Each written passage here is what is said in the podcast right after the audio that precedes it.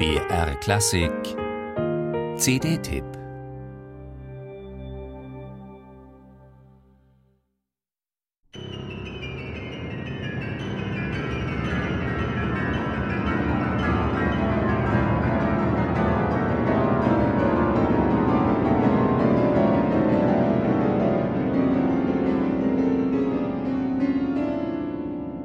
Was für Sogkräfte entfaltet diese Musik. Man kann von ihnen gepackt und nicht mehr losgelassen werden.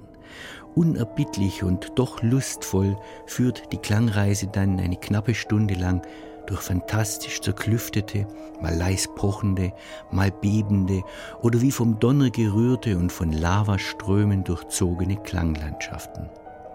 Erst vor gut zwei Jahren, am 24. Oktober 2013, wurde die Grand Chromatic Fantasy Symphonie für drei Klaviere in Zürich uraufgeführt.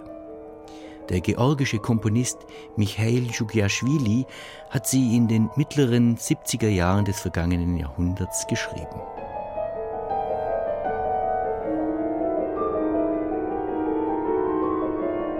Eine absolut großartige Entdeckung.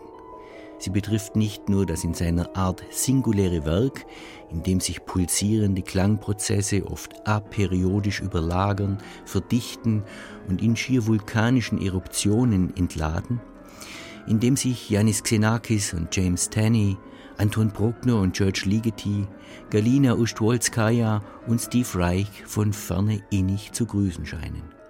Auch sein Schöpfer, von dem man weder in den gängigen Lexika noch im Internet halbwegs Erschöpfendes in Erfahrung bringen kann, rückt mit dieser CD endlich in den Fokus. Shukyashvili, der 1941 in Tiflis geboren wurde und 1996 in der georgischen Heimat starb, hat seine große chromatische Fantasie, Symphonie selbst nie gehört.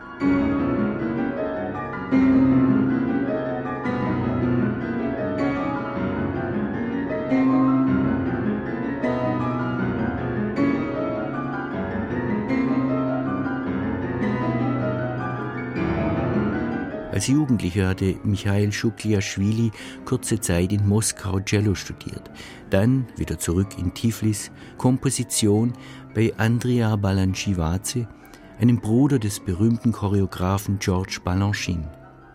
Doch mit seiner in den 60er und 70er Jahren entstandenen, konstruktiv elaborierten, vollkommen eigenständigen Musik für kleine und große Besetzungen, teils auch mit Elektronik, konnte er nie nachhaltige Aufmerksamkeit erregen.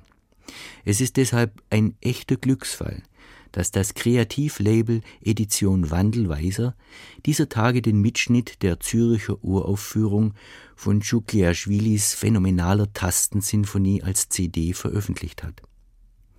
Die Pedale ihrer Flügel meist niedergedrückt, führen die drei jungen georgischen Pianistinnen Tamriko Korzaya, Tamara Shiaze und Nutza Kasraze kompetent und virtuos in eine magische Klangwelt, durch deren Architekturen in den Schlussminuten Anklänge aus der chromatischen Fantasie Johann Sebastian Bachs wehen.